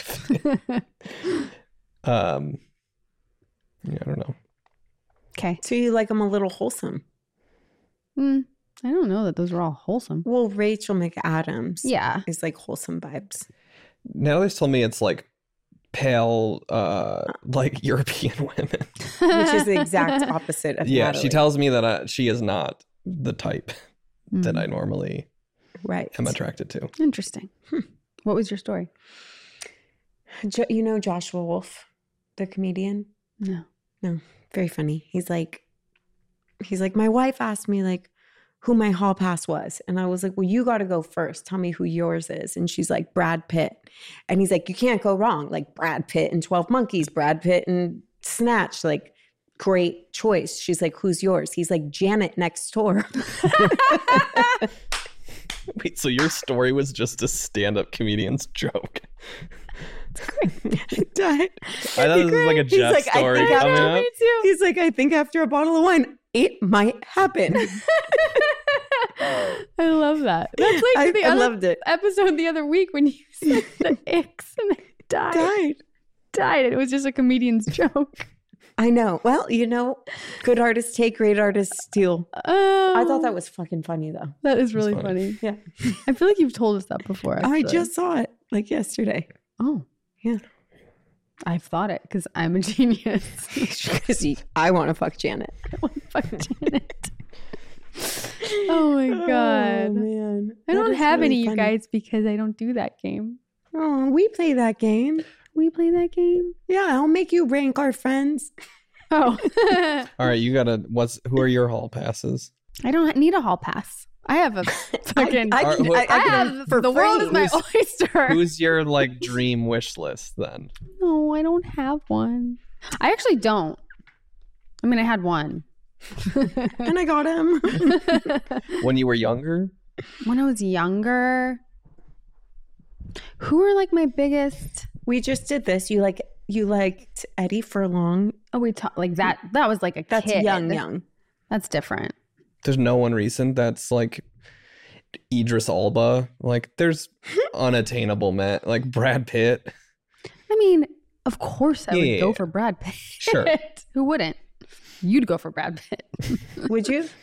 No, You wouldn't even give him a handy. No. No. I would. Olivia would. She'd be like, "Nice to meet you." I would let Jeff. yeah, I get it. You know, I would If- be like, you can't. You can. Yeah. If Brad Pitt came on to you Yes, I would. at a restaurant tonight, like Yeah. we're Think going to dinner Jeff after this, support it? would you need to get permission from Jeff first, or would you just go for it? Here's the problem. I think that he would leave me. Jeff would leave you if you did that. With Brad Pitt? I think so. Hmm. I got to get this in writing, like this hall pass thing. It's Brad Pitt. When does Brad Pitt like age out? Like when He's- can you he's not stop saying Brad I don't Pitt? think he. Yeah, I don't Never. think He will. Never. How does it feel though to be Brad Pitt? Let's Like ask him. knowing- Let's have him on. Like knowing that you are everybody's number one. That's Yeah. such a weird feeling, Yeah. Right? Yeah. Well, and he's got that condition where he. um What? This is gonna sound made up. it's Uh, real? This What? is real, where he doesn't recognize faces. Like, Oh yeah, I've heard this before. yeah, What my friend mean? David has it too, where like he said if out of context his mom was walking down the street, he wouldn't recognize her face. What? He's got like a face a face blindness, essentially. And I've I've tested my friend David on it, where I don't understand what you mean. faces don't he doesn't remember faces. He's got facial blindness. Like there's other indicators that he- he can recognize on someone if in context he knows I'm going to meet Rob. He'll look for a hat. He knows generally how tall I am, but if we're just 200 people or in New York walking down the street and he, He saw my would. face, he wouldn't know it. So if he were to, so there's probably if I can people out there that. that. slept with him, and then he sees them, and he's like, You're, yeah, yeah. I- There's no way he's clocking. That's a pretty good thing to claim though. "What? Yeah, I mean, It he's having to meet. you. He's having to meet that Yeah, many people. I- So I- It's- it's a I It's a condition. condition. it's a you real. know? But I'm telling you, I've tested my friend, and it's a real, it's a real thing, Where thing. like we've, I've been going to meet him, yeah. and I'll see him across the street, Yeah. and I'll be like, well, I'm gonna go walk towards him and see if he And notices, and I will, I'll walk right by him. Or he was at Maru once when they were still doing the pickup window. And he went to go get his drink, and I like walked up and was like, "Excuse me, that's mine." That's and, really funny. And he he got like, I mean, he knows pretty quickly afterwards and realizes that I'm fucking with him, but he was caught off guard. You know what? That's good to hear. Maybe it can make me have a little bit more compassion for people because that's one of my biggest pet peeves is like if I've met someone a certain amount of times and they act like they've never met me, I like write them off. I'm like, we've met like seven times. Like, well, that's triggering a insecurity of yours. not necessarily. It to me, it's especially in the like spiritual world of like people that claim to be like really evolved and conscious and all of this and then I meet them like over and over and over and they act like they don't know who I am and it's like we've sh- we've broken bread together many times. So I've felt like to me it's like you're not as conscious as you claim because you're not even being present enough to take in the people that are in your Right. experience. Right. You're seeing that as a, a hypocritical action. Find kind of find it phony. Yeah. You know? hmm But now I'm like, what if they have that facial recognition thing? We're just gonna call I the call Brad them Pitt. out. Like I will never be like, oh, nice to meet you and do it again. I'll be like, we've met. Like Aggressively like that. I'm see what I do when I meet people because my memory's so bad. I will always say nice to see you, just in case I've met them before. Well, I've I've said this. I have like the opposite facial thing where I'll recognize someone. Oh yeah, That- but yeah, and you, yeah. Me it too. happened last week where I was at that chain dinner and Mhm. there was some like How was the fucking sandwich? it was it was ridiculous. and the talk the tacos were even better. Mm. Uh there was some guy there that I was like I think I know that guy and I like met him 6 years ago once and that Yeah. was it. And it was him. Went up and said hi to him and was like, You're Matt, right? and it was. Yeah. It was Matt. It was Matt. But I think it also depends on how many people you're talking to and meeting on a daily basis. That Yeah, I've well- noticed, like doing this, I'll have conversations with people, and I'm like, I don't know if I've said this before because Because you saying things all the we time. talk yeah. so much. But meeting, I mean, Brad, I th- would imagine that's the case that he's meeting a thousand So people many. a day. That I met him. Have you? yeah, Yeah, you did. he did. He had a lot of bracelets on. Where did like you meet that. him? We met him at a thing. Okay, Yeah. Anyways. but he's everywhere he goes. He's meeting everyone in the room is looking at him. He's meeting Right. that many people every day. I'm more I'm more forgiving of that though than so- my my thing is someone more names than faces. I have Yeah, a I'm hard bad- time with names. I'm bad with names too. Terrible. But I try and say like we met. What was your name again? I'm not gonna like pretend I know it. That's good. That's a good I'll quality. just be like I'm. and I'm with you all the time, so she has to do the hard work. you- hey, and then I that can be guy. like, yeah, Olivia, this Janet. is yeah, duh, Janet from next door. Next door, Rachel. You fucked her. well, Sorry. Stop me. so I think that what we've covered here Mhm. Not you wanna, only you want to do like a recap? does it pertain to our beautiful conversation with Gabby. Well, you guys did get into you guys did get into uh pubic hair a lot Oh in this conversation. God. First of all, wait. Can we just say that Gabby, we love so much? Oh my god, And she's, fucking actually going to be part of our life now. Yeah. Maybe she deal. won't if she listens To to, the this post, whole but- thing. But then we'll know if she's really supposed to be in our life. Yeah. Exactly. You know? We like to test our rider dice. Yeah. oh boy. Okay. All right. All right, Penny see, Hulhauser. see you next week. Bye. Bye.